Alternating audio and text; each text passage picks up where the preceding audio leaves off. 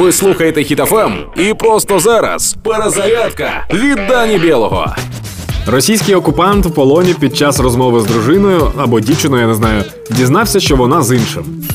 Тобто, поки він був на війні, його дівчину було окуповано. Проводилася спецоперація з визволення його дівчини.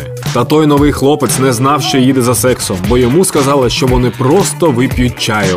Мені так добре, коли в них погано, але мене це поганою людиною не робить. Отже, його зрадила не тільки влада, а й дружина, яку у певному сенсі також зрадила влада. І це рекурсія зрад. Хоча схема доволі цікава. Можна було просто піти від хлопця, але навіщо, коли можна відправити його на війну в Україну, де його можуть вбити? А це означає, що вона отримує грошову винагороду. А ще це означає, що той новий хлопець знайшов собі жінку з приданним. Щоправда, поки замороженим. Враховуючи те, як ставляться до російських полонених в Україні, він швидко очухається. Ми ж з вами залишаємося вірними своєму народові, землі та своїй країні. Продовжуємо працювати заради миру. Слава Україні! Проект Перезарядка на Хітофем від Дані Білого. Слухайте на сайті HitFM.ua та у подкасті «Хеппі ранок» на Google Podcasts та Apple Podcasts.